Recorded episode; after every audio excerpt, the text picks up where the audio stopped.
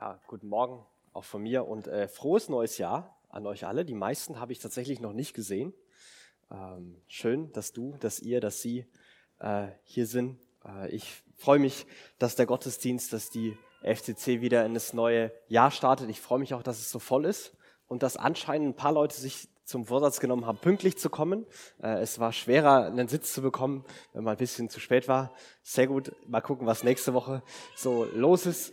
Ähm, ich bin einer von denen, ich nehme mir keine Vorsätze, weil meine Vorsätze, die hätte ich jetzt schon wieder gebrochen. Ähm, das habe ich öfter mal versucht. Und wenn meine Vorsätze, die, keine Ahnung, irgendwas, ich bin einer von den klassischen Leuten, die sich im Fitnessstudio anmelden, dann einmal aus Anstand hingehen und dann nie wieder. Ähm, so einer bin ich. Ich mache mir ein paar Gedanken, was, mein, was ich in dem Jahr so wünsche, ähm, was ich mir hoffe, was ich denke. Aber ich äh, bin irgendwie weggekommen von, von Vorsätzen, von konkreten konkreten Zielen. Ich weiß nicht, wie du da unterwegs bist, aber was ich brauche und was ich denke, was wir brauchen, was Vorsätze auch vielleicht machen sollen, ist ein Stück weit Perspektive geben. Okay, was will ich eigentlich im nächsten Jahr? Warum nehme ich mir das vor? Da steht ja oft was dahinter. Was wünsche ich mir? Wonach sehne ich mir? Was fehlt mir vielleicht? Das andere ist, dass Vorsätze ermutigen sollen. Also wir setzen uns keine Vorsätze, die uns knechten und plagen sollen, sondern die sollen ein ermutigendes Ziel sein, das wir erreichen wollen, wo wir hinkommen wollen. Wir wollen versuchen, in dieser Predigtreihe Leb dein Leben oder Lebe dein Leben, ähm, uns ein paar Gedanken zu machen, wie Leben funktionieren kann. Und es, äh, es ist ein bisschen anders, als es manchmal vielleicht in äh, Ratgeberbüchern beschrieben ist, denn explizit äh, möchte ich es von vornherein sagen, christlicher Glaube und christliches Leben geht nicht darum, dass wir gute Ratschläge haben oder vielleicht sogar die besseren Ratschläge. Das christliche Glaube und christliches Leben im Kern dreht sich nicht um Ratschläge, sondern um eine Botschaft.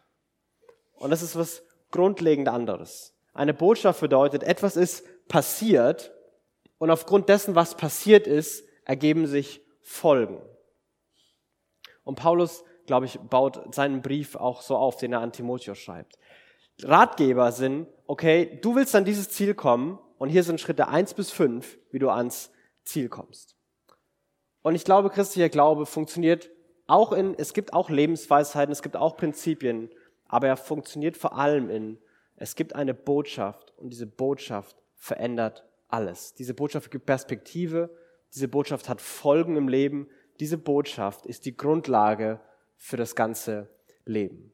Und wir wollen versuchen, das praktisch in verschiedenen Lebensbereichen zu verfolgen. Und wir wollen uns mit zwei Figuren beschäftigen aus dem Neuen Testament, mit Paulus und Timotheus.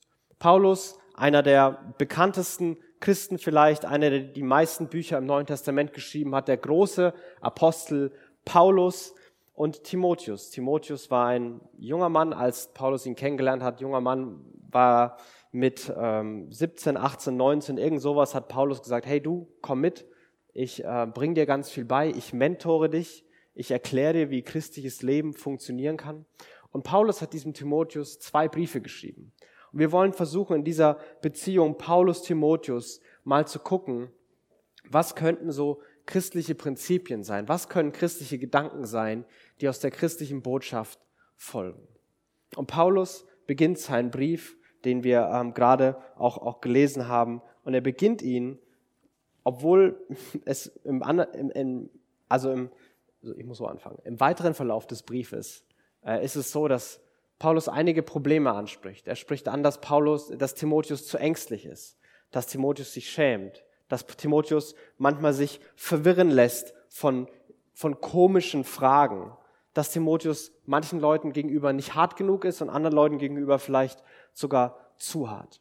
Also es gibt vieles, wo Timotheus Perspektive, Korrektur und Ermutigung braucht. Wo Timotheus sich versteckt hat, wo er geglaubt hat, er, er kann das nicht, er schafft das nicht, er ist zu jung oder was weiß ich. Aber Paulus beginnt nicht damit, Timotheus, du hast es so schwer, Timotheus, du armes Opfer, Timotheus, ich äh, nehme dich in den Arm und wir haben uns ganz lieb, sondern Timotheus, Paulus beginnt so, sagt, jedes Mal, wenn ich bete, bei Tag und Nacht, denke ich auch an dich und dann bin ich immer voll Dank gegenüber Gott, dem ich wie schon von meinen Vorfahren mit reinem Gewissen diene Und wenn ich daran zurückdenke, wie du bei unserem ersten Abschied geweint hast, sehne ich mich danach, dich wiederzusehen. Was wäre das für eine Freude? Paulus beginnt super positiv und vielleicht sogar zu positiv. Und ich glaube, das erste Gedanken, den Paulus sagen will, und ich habe es mir wirklich mehrfach überlegt in der, in der Vorbereitung, ob, ich, ob man das so sagen kann. Ich glaube, Paulus will sagen, hey Timotheus, feiere deine Geschichte. Und das macht er auch nochmal in Vers 5 klar, wo er sagt, ähm, voll Dankbarkeit erinnere ich mich an deinen Glauben, der so völlig frei ist von jeder Heuchelei. Es ist derselbe Glaube, der bereits an deiner Großmutter Lois und deiner Mutter Eunynike erfüllte. Und auch in dir, und davon bin ich überzeugt, ist dieser Glaube lebendig. Paulus beschreibt das Leben von Timotheus. Wir bekommen ein bisschen Einblick in seine Geschichte und Paulus ist wirklich euphorisch. Er sagt, ich bin so dankbar und ich freue mich so und wenn ich an deine Großmutter denke und deine Mutter denke und was die für einen Glauben haben und dass sie dir den weitergegeben haben und es ist wirklich besonders und ich freue mich so und auf den ersten Blick ist es wirklich großartig. Auf den zweiten Blick wird es ein bisschen zweifelhafter. Timotheus wurde von Paulus als ein, ein Pastor, als ein Gemeindeleiter eingesetzt. Und Paulo, und, und anscheinend hat Timotheus sein Glauben, sein Theologiestudium bei Mama gemacht. Also da kamen vielleicht Leute zu ihm und haben gefragt, hey Timotheus, wo hast du denn studiert? Warst du in Jerusalem beim Rabbi Gamaliel? Hast du zu seinen Füßen gesessen und seiner Weisheit gelauscht? Nee. Oh, bei, bei wem warst du dann? Bei welchem Rabbi? Gar keinen Rabbi. Von wem hast du es gelernt, Timotheus? Mama. Vielleicht ist das ein Grund dafür, warum Timotheus nicht so wirklich selbstbewusst war. Er hatte nicht die großen Namen, mit denen er prahlen konnte. Aber Paulus sagt, das ist super. Das ist von deiner Mama. Feier das. Und ich glaube, auf den zweiten Blick fällt noch was auf. Er redet von der Oma und er redet von der Mutter. Wo ist der Vater? Wo ist der Vater von Timotheus? Und, und wir wissen es nicht. Vielleicht hat Timotheus seinen Vater früh verloren. Vielleicht war sein Vater abwesend. Vielleicht war sein Vater äh, mit, mit Glauben und Christsein ganz kritisch eingestellt und hat vielleicht das sein Leben lang Timotheus Steine in den, in den Weg gelegt. Ich, wie auch immer, wahrscheinlich war der Vater für Timotheus, für Timotheus echt ein Wunderpunkt und echt ein Leiden, wo man vielleicht sagen könnte, nicht, nicht über die Geschichte von Timotheus reden, nicht über die Oma und nicht über die Mutter, weil dann, dann kommt automatisch das Gespräch, um was ist mit deinem Vater und dann muss Timotheus wieder erklären, was mit seinem Vater alles schief gelaufen ist. Lass, doch, lass das doch einfach weg, Paulus. Lass uns doch einfach über was Schönes reden. Herr Paulus sagt, es ist doch was Schönes. Guck auf das, schau auf das, was Gott dir gegeben hat. Du hast eine tolle Oma gehabt und du hast eine tolle Mutter gehabt. Und Timotheus, freu dich darüber, feier das, schau da drauf. Und ja, es gibt Leid und ja, es gibt Schmerz. Und ja, das dreht sich vielleicht um deinen Vater. Aber guck mal, was du hast. Schau mal auf das, was Gott dir geschenkt hat. Und ich, man könnte sofort einhaken, das ist doch, das ist doch naiv.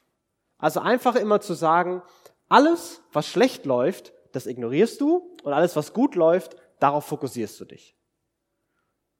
Das mag vielleicht manchmal klappen, aber das ist kein tragfähiger Lebensentwurf.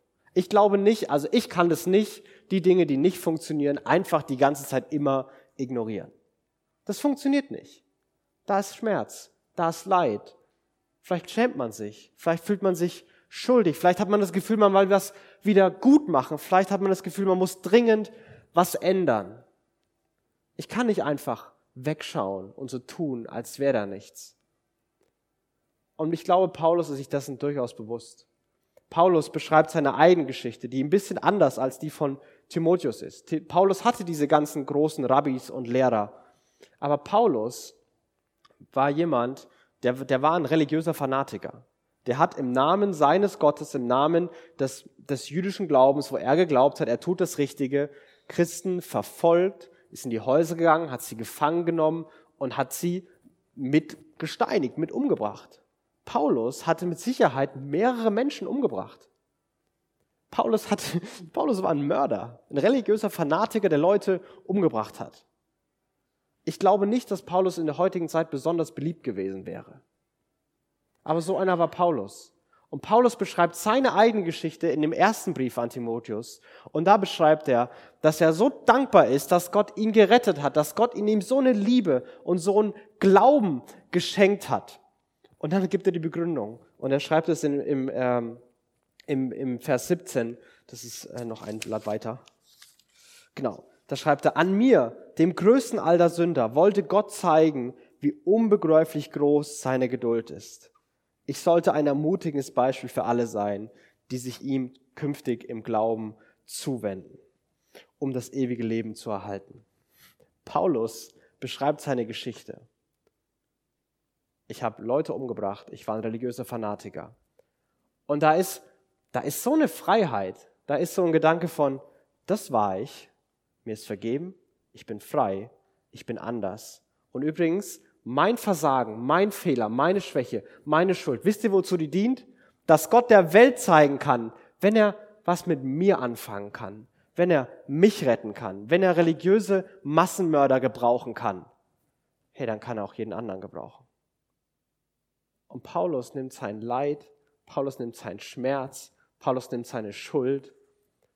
Und weil er erlebt hat, dass Gott ihn liebt, dass Gott ihm vergeben hat, kann er ganz anders drüber reden.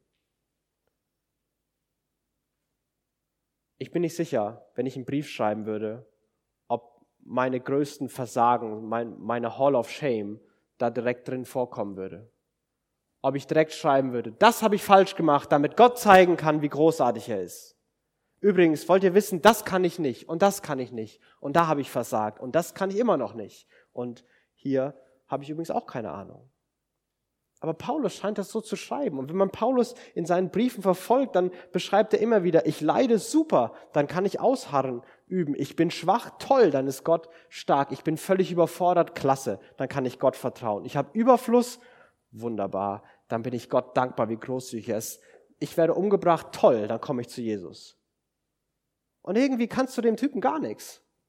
Der sitzt im Gefängnis, und, und schreibt, schreibt einen langen Brief, Philippa-Brief und sagt, schreibt einen Brief rauf und runter, freut euch, freut euch, freut euch, freut euch, freut euch. Und ich glaube, Paulus ist wirklich überzeugt, was immer deine Lebensgeschichte ist, mit allem Schmerz, mit allem Leid, mit allem Mangel, mit aller Schuld. Gott will beides haben. Gott will deine Erfolge haben und Gott will deine Schwäche haben. Deine Erfolge will er haben, um zu zeigen, wie gütig, wie gnädig, wie großzügig Gott ist. Und eine Schwäche will er haben, um zu zeigen, wie geduldig, wie barmherzig, wie mächtig seine heilende Kraft ist. Gott will beides haben. Und Paulus will Timotheus sagen, was immer deine Geschichte ist, was immer deine Schwächen sind, lauf nicht weg davon. Das ist deine Geschichte. Nimm die an, ergreif die. Denn daraus kommt eine unglaubliche Stärke. Wenn wir das können, unsere Geschichte annehmen, wenn wir nicht mehr so viel Kraft darauf verwenden müssen, was wieder gut zu machen oder was zu verstecken, sondern sagen können, das bin ich, das war ich. Und jetzt bin ich anders, weil Gott gut ist, weil Gott mich liebt. Was für eine Freiheit kann ins Leben kommen. Er sagt nicht, hier kannst du hier, hier, hier kannst du mit deinem Vater umgehen. Hier, so bin ich aus meinem Schuldgefühl rausgekommen. Sondern er sagt, Jesus hat mich geliebt. Und es ändert für ihn alles. Und er beginnt zu sagen, feier das. Und ich kann für mich sagen, es gibt Momente, und vielleicht hast du gerade einen der Momente, in denen möchte ich nicht hören, dass jemand zu mir sagt, hey David, feier deine Geschichte. Du, du leidest gerade, aber Gott will einfach zeigen, wie gnädig er ist. Es könnte sein, dass in mir leichte Aggressionsgefühle aufsteigen. Und vielleicht hast du die gerade. Und wenn wir da mittendrin stecken, ja, dann fühlt sich das so an.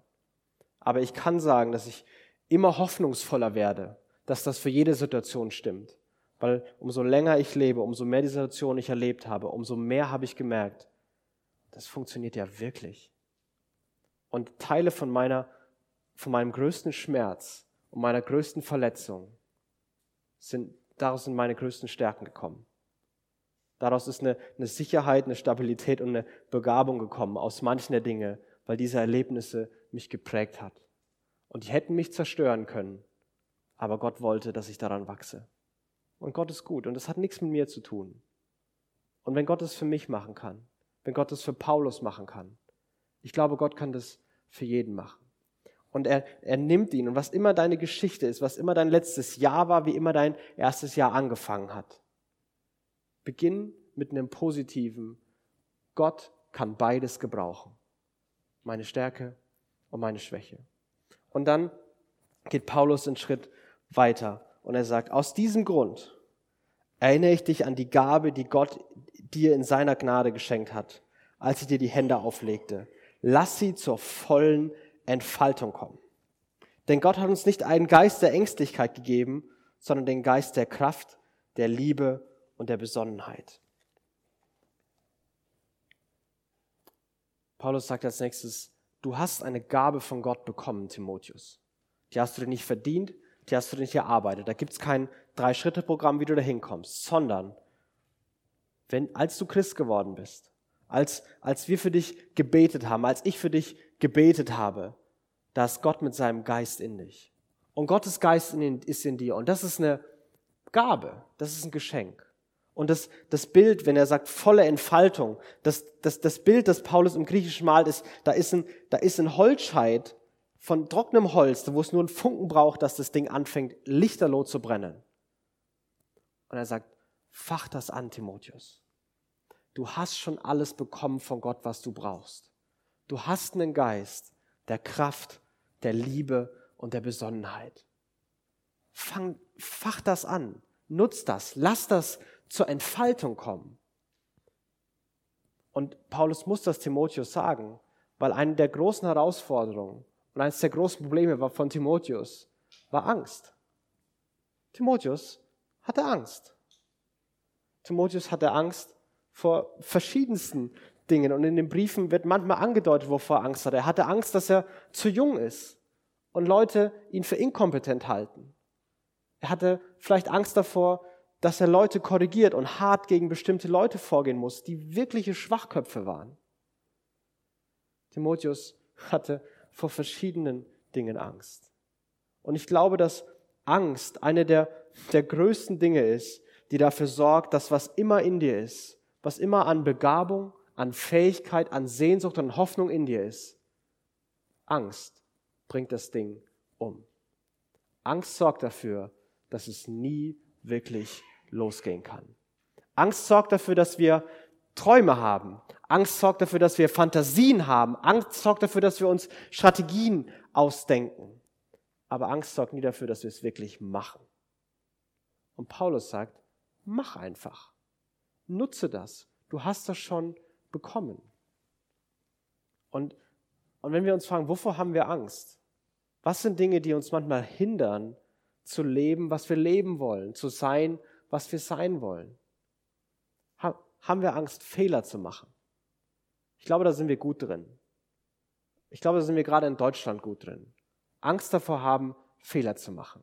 Das Schlimmste, was passieren kann, ist, dass was schief geht. Und sobald ich nicht, solange ich nicht weiß, wie es funktioniert, solange ich nicht fest überzeugt bin, dass das funktionieren wird, solange mache ich nichts. Denn wenn was schief geht, dann ist alles vorbei. Fehler kann man nicht wieder rückgängig machen. Das war's dann. Aber Paulus will Timotheus erinnern, du hast einen Geist von Gott bekommen aus seiner Gnade. Und weißt du, was Gnade bedeutet? Dass Gott dich mit und in und wegen und durch deine Fehler liebt. Dass Fehler kein Problem mehr sind. Gnade bedeutet und christlicher Glaube basiert nicht darauf, dass alle sind drin, sobald man Fehler macht, ist man raus. Christlicher Glaube im Kern ist, alle machen Fehler. Keiner ist perfekt. Und Gott weiß das. Gott ist nicht entsetzt davon, dass wir Fehler machen. Gott ist nicht entsetzt davon, dass wir Schwächen haben. Und was Gott macht, was Gott sagt, ist, hey, ich bin gnädig. Deine Fehler, deine Schuld, deine Sünde, ich nehme die auf mich. Ich in Jesus komme auf diese Welt, sterbe und ich gebe dir einen Geist der Kraft, wo immer du dich schwach fühlst, wo immer du glaubst, du wirst Fehler machen, wo immer du an die, an die Grenze deiner Kapazitäten kommst.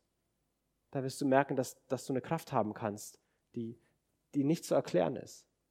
Du wirst Situationen überstehen, von denen du nie gedacht hast, dass du sie überstehen wirst. Du willst Dinge, wo du glaubt hast, das ist das Ende, das bricht dir das Herz, das war's. Du wirst sehen, dass es weitergeht, weil da ein Gott ist, der mit seiner Kraft in dir ist. Da ist ein Gott, der mit seiner Liebe in dir ist.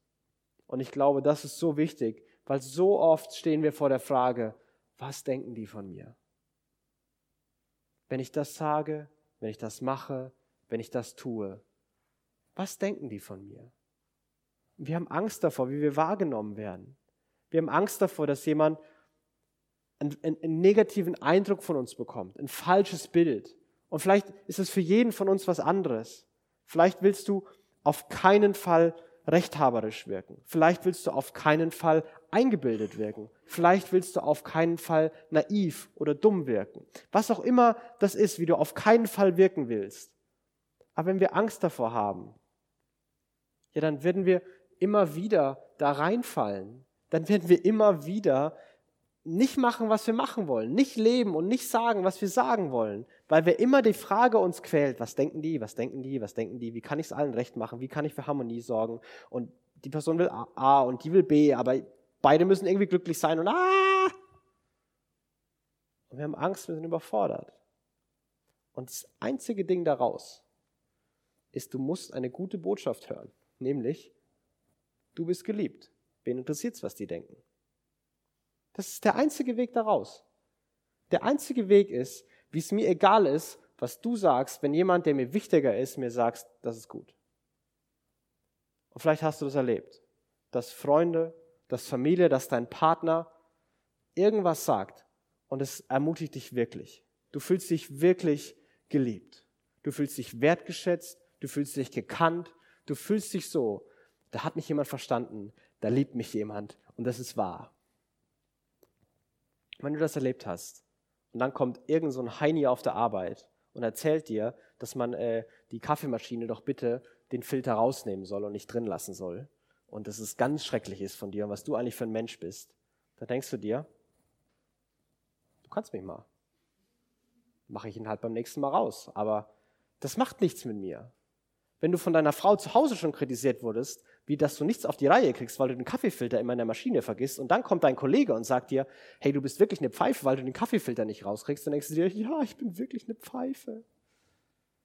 Und das verändert alles, wenn wir wissen, wir sind geliebt. Und Gott sagt, ich komme mit deinem Geist in dich und ich erinnere dich daran, dass du geliebt bist. Ich erinnere dich wieder und wieder daran. Und ich bin da. Und ich liebe dich. Und ich gehe nicht weg. Und er sagt, es gibt einen Geist der Besonnenheit, der Klarheit, die Fähigkeit, klare Gedanken zu fassen, wenn der Wahnsinn um einen tobt. Ich kenne das von mir, dass ich manchmal Gedanken habe, wo ich denke, okay, wer bin ich eigentlich und warum dreht sich die Welt und ich weiß nicht mehr, wie irgendwas zusammenhängt. Und dann muss ich manchmal hinsetzen, ruhig sein und denken, okay Gott, ich bin überfordert, ich bin verwirrt und ich habe keine Ahnung, wie es weitergehen soll. Sag mir mal, was der Plan ist. Und ich merke wieder und wieder, wie Gedanken sich ordnen, wie manche Dinge Perspektive bekommen. Ich merke, wie ich in Situationen, wo es, wo es heiß hergeht, wie ich manchmal schlaue Dinge sage. Und ich bin selbst von mir geschockt. Alle anderen auch, aber ich auch. Und ich weiß manchmal nicht, wo manches herkommt. Aber anscheinend ist manchmal Gott mit einer Klarheit und mit einer Stärke da und spricht. Und die große Frage, die ich mir dann gestellt habe, okay, wie kriegen wir das hin? Wie kann ich das, das, praktisch machen? Was kann ich tun, damit dieser Geist in meinem Leben Realität wird, dass ich das so erlebe, dass ich kraftvoll, liebevoll und besonnen bin und nicht mehr ängstlich? Was kann ich machen? Und Paulus hat folgenden großartigen Tipp für Timotheus im nächsten Vers, in Vers 8. Bekenne dich daher ohne Scheu zu unserem Herrn. Und der letzte, der letzte Satz in diesem Vers ist, Gott wird dir die nötige Kraft geben. Anders übersetzt ist, mach einfach. Oder wie unsere Freunde von Nike sagen würden, just do it. Und ich glaube, manchmal ist das die einzige Möglichkeit, Angst zu überwinden, indem man einfach macht. Sonst findet man es nicht raus, dass es funktioniert, dass es klappt und dass es gar nicht so schlimm war, wie man dachte. Vielleicht hattest du mal ein Erlebnis, wie ich es hatte, im Schwimmbad auf dem Sprungbrett oder Sprungturm. Ein Meter, drei Meter, fünf Meter, ganz egal. Zehn Meter machen nur die Verrückten. Ähm, und vielleicht bist du da mal hochgegangen und dachte, fünf Meter, das mache ich. Und während du vorläufst, hast du so ein bisschen mulmiges Gefühl. Und dann kommst du auf die schlaue Idee, dich zu versichern, dass das gar nicht so hoch ist und guckst runter. Und merkst, der Beckenboden ist ganz schön tief. Und du hast noch viel mehr Angst. Und dann rufen dir Leute zu, dass sie reinspringen und dass es gar nicht so hart ist, aber du musst nur gerade reinspringen, sonst tut es tierisch weh. Und es gibt diese ganzen Tipps und diese ganzen Gedanken und sonst was alles. Und das Einzige, wie du aus dem ganzen Ding rauskommst, ist, wenn du rennst, springst, vielleicht die Nase zuhältst und reinspringst. Einfach machen. Und ich glaube, diese Antwort gefällt uns manchmal nicht, weil die können wir nicht kontrollieren. Gott hat gesagt, er ist da. Aber was, wenn nicht? Gott hat gesagt, er gibt mir Kraft. Ich spüre gerade keine Kraft. Wer verspricht mir denn, dass ich sie bald haben werde? Jesus sagt es einmal, dass er, er sagt es zu seinen Jüngern, hey, die Leute, die werden euch, die werden euch vor Gerichte zerren, die werden euch verhören, die werden euch fiese Fragen stellen, aber keine Angst. Genau dann, in den Momenten, werdet ihr wissen, was ihr sagen sollt. Und vielleicht hast du das schon mal erlebt, dass du in Gesprächen warst, vielleicht mit, mit Freunden, vielleicht mit Familie, dass du manchmal auch dich gerade für deinen Glauben rechtfertigen musstest oder Fragen hast. Und auf einmal sagst du wieder was Schlaues. Und dann denkst du dir, Moment mal, das habe ich noch nie gedacht. Ich erlebe das, und das ist ein kleines Geständnis, ich erlebe das regelmäßig bei Predigten. Dass Leute danach zu mir kommen und sagen, hey, dieses Beispiel hat mich ermutigt, der Satz, der war wirklich prägnant und gut. Und ich denke mir so, echt, das habe ich gesagt? In meinem Skript steht es nicht. Das habe ich noch nie gehört, um ehrlich zu sein. Aber anscheinend ist Gott da und es funktioniert. Und je öfter ich es erlebe, umso sicherer werde ich, dass es wieder und wieder und wieder und wieder und wieder funktioniert. Und deswegen, ich glaube, was Paulus sagen will, ist, du hast schon alles, was du brauchst. Du hast die Kraft, du hast die Liebe und du hast die Klarheit. Trau dich. Timotheus, trau dich. Trau dich, das zu leben, was du leben willst. Trau dich, zu dem zu stehen, wozu du stehen willst. Trau dich. Gott wird dir die Kraft geben. Und diese, diesen Gedanken, diese Kraft zu geben, baut er, glaube ich, in den letzten beiden Versen nochmal tiefer aus, indem er sagt, Gott wird dir die nötige Kraft geben. Vers 9, er ist es ja auch, der uns gerettet und dazu berufen hat, zu seinem heiligen Volk zu gehören. Und das hat er nicht etwa deshalb getan, weil wir uns durch entsprechende Leistung verdient hätten, sondern aufgrund seiner eigenen freien Entscheidung. Schon vor aller Zeit war es sein Plan gewesen, und durch Jesus Christus seine Gnade zu schenken. Und das ist jetzt, wo Jesus in dieser Welt erschienen ist, Wirklichkeit geworden. Er, unser Retter, hat den Tod entmachtet und uns das Leben gebracht, das unvergänglich ist. So sagt es das Evangelium. Paulus sagt ihm, die Kraft, wo sie ultimativ herkommt, kommt aus dieser Botschaft. Und diese Botschaft ist, Gott hat dich gerettet und berufen, weil er wollte und weil er dich liebt. Nicht wegen deiner Leistung, nicht wegen deinem Potenzial, nicht weil er dich braucht und nicht weil er so beeindruckt von dir war oder nicht weil auch nicht weil er so viel Mitleid mit dir hatte. Gott hat dich gerettet aus einem simplen Grund. Er wollte. Er wollte, dass du Christ wirst. Und das, das ist die beste und befreiendste und lebensspendendste Botschaft von der Welt. Denn wenn mein Leben, meine Berufung, und Berufung bedeutet, dass Gott nicht einfach nur, dass, dass Gott eine Idee, einen Plan und ein Ziel hat, dass Gottes Idee von Leben ist. Ich will, dass dein Leben gelingt. Ich will, dass dein Leben sinnvoll ist. Ich will, dass dein Leben Gott Freude macht und zum Wohl der anderen Menschen dient. Und übrigens, das wird auch dir viel Freude machen. Dazu bist du berufen. Das ist der Plan. Und das hängt nicht von meiner Leistung ab. Und das ist gute Nachricht so oder so. Vielleicht ist manchmal vieles gut gelaufen. Und dann geht, passiert etwas, geht was schief. Und wir denken sofort, oh oh, das war's. Jetzt ist was schief gelaufen.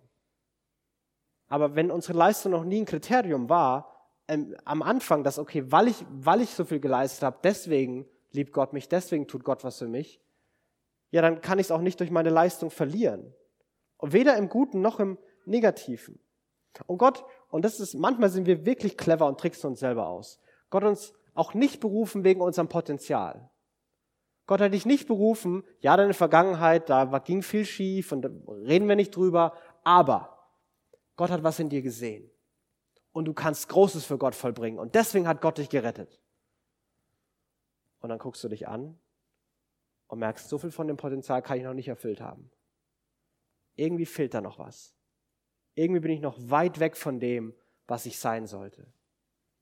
Ich glaube, dass ich Gott noch irgendwie beweisen muss, dass er bei mir keinen Fehler gemacht hat. Dass es nicht, nicht falsch war, dass Gott mir was geschenkt hat, mir was Gutes getan hat. Aber Gott hat uns nicht wegen unserem Potenzial berufen. Dein Leben hängt nicht von deinen Fähigkeiten, von deiner Stärke, von deiner Leistung, von deiner Schwäche, von deinen Fehlern ab. Dein Leben hängt davon ab, dass Gott sagt, ich wollte dich lieben. Ich wollte dich retten. Ich brauche dich nicht aber ich will dich dabei haben. Und das ist wirklich befreiend. Im ersten Moment ist das vielleicht was, wo wir zurückstoßen. Moment mal, der braucht mich nicht. Moment mal, dem ist meine Leistung egal. Was ist da denn los? Aber wenn wir weiterdenken, dann merken wir, es gibt kaum was, was befreiender sein kann, als dass Gott sagt, du bist aus Gnade berufen. Und ich glaube, wenn, wenn diese Dinge zusammenkommen, dann kann unser Leben weit größer werden als unser Potenzial jemals sein könnte. Und wenn, wenn ich über mein Leben nachdenke und wie mein Leben sein soll, dann hoffe ich, dass mein, mein Leben keinen Sinn macht. Dann hoffe ich, dass Leute nicht sagen können, was der David geschafft hat, was der David geleistet hat, bei seinen Fähigkeiten, bei seiner Kompetenz, das passt genau zu dem, was er geschafft hat. Ich will nicht meine Möglichkeit, mein Potenzial ausnutzen. Ich will als Christ glauben und hoffen, dass da mehr passiert. Wenn ich glaube, dass ich einen Geist in mir habe, dass da Gott ist, der in seiner Kraft und seiner Liebe wirkt, dann will ich, dass mehr passiert. Dann will ich, dass mein Leben keinen Sinn macht. Und ich möchte mit ähm, einer, einer Geschichte aufhören, einer wahren Geschichte, ähm, die, die, die zeigen soll, was, was passieren kann, was, was aus einem Leben, das manchmal ganz unscheinbar ist, in dem Gott aber wirkt, hervorgehen kann. Ähm, eine, eine Frau, es ist das Jahr 1970, eine Frau arbeitet in einer Spinnerei. Ich weiß nicht, wie man Spinnereiangestellte nennt. Ich glaube nicht, dass man sie Spinner nennt. Ähm, hab ich, weiß ich nicht. Sie arbeitet in einer Spinnerei. Und diese Frau geht seit zehn Jahren den gleichen Weg dahin und sie trifft manchmal den Hausmeister. Und an einem Tag 1970 fragt sie der Hausmeister, hey, glaubst du eigentlich an Gott? Und er hat so einen Zettel dabei, wo ein bisschen was über christlichen Glauben steht. Und er gibt dieser Frau den Zettel.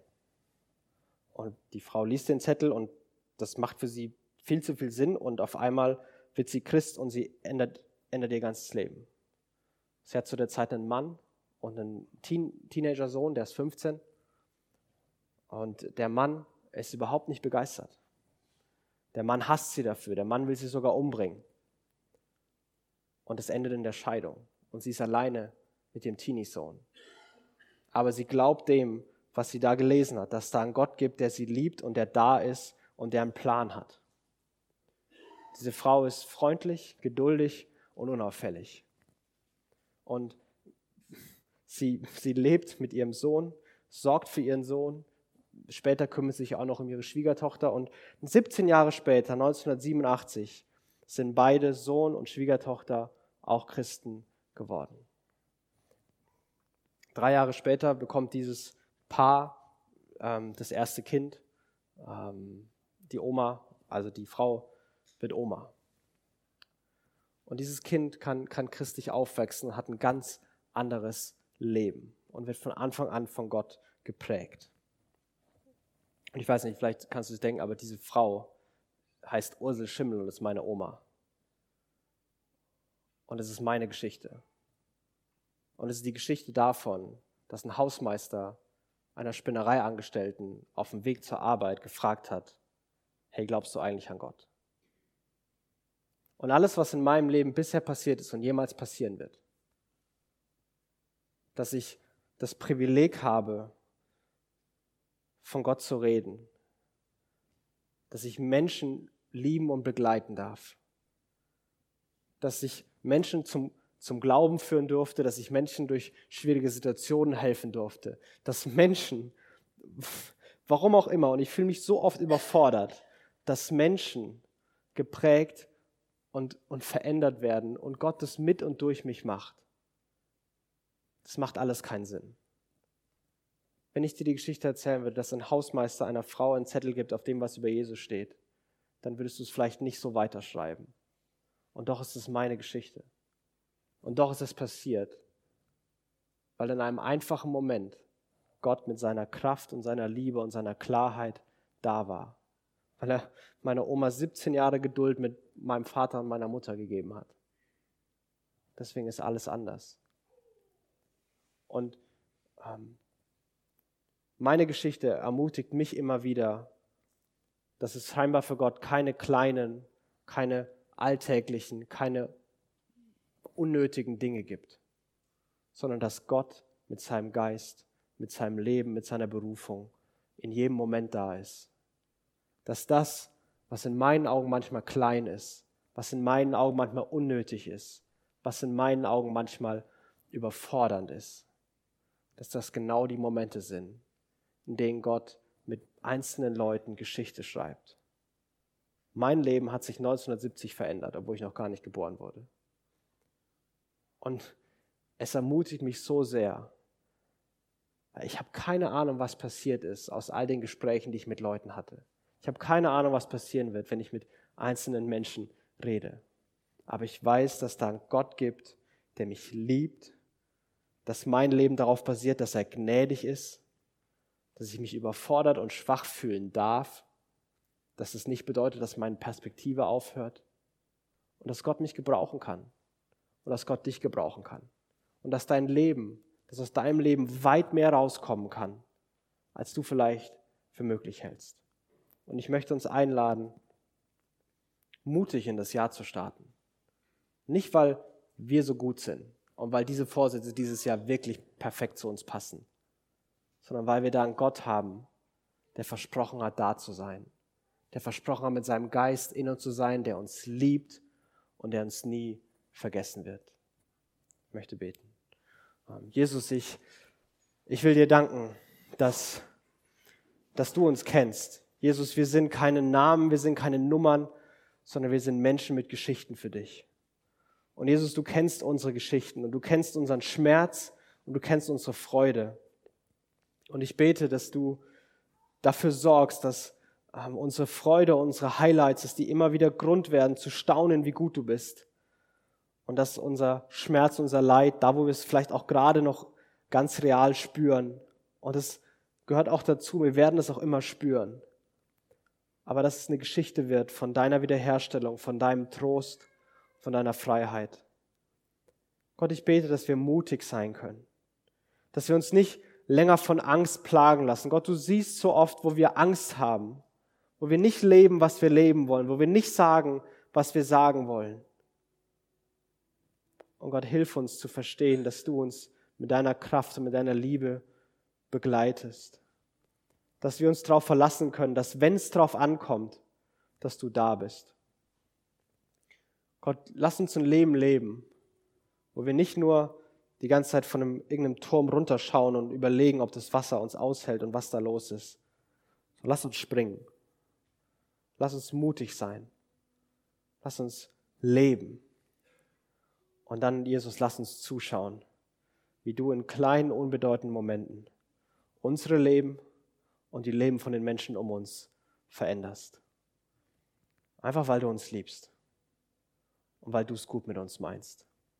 Und so gib uns Mut, so gib uns Kraft, so zeig uns neu deine Liebe und schenk, dass wir eine Perspektive auf uns bekommen, die uns ermutigt und die uns näher führt zu dir. Vater in Jesu Namen. Amen.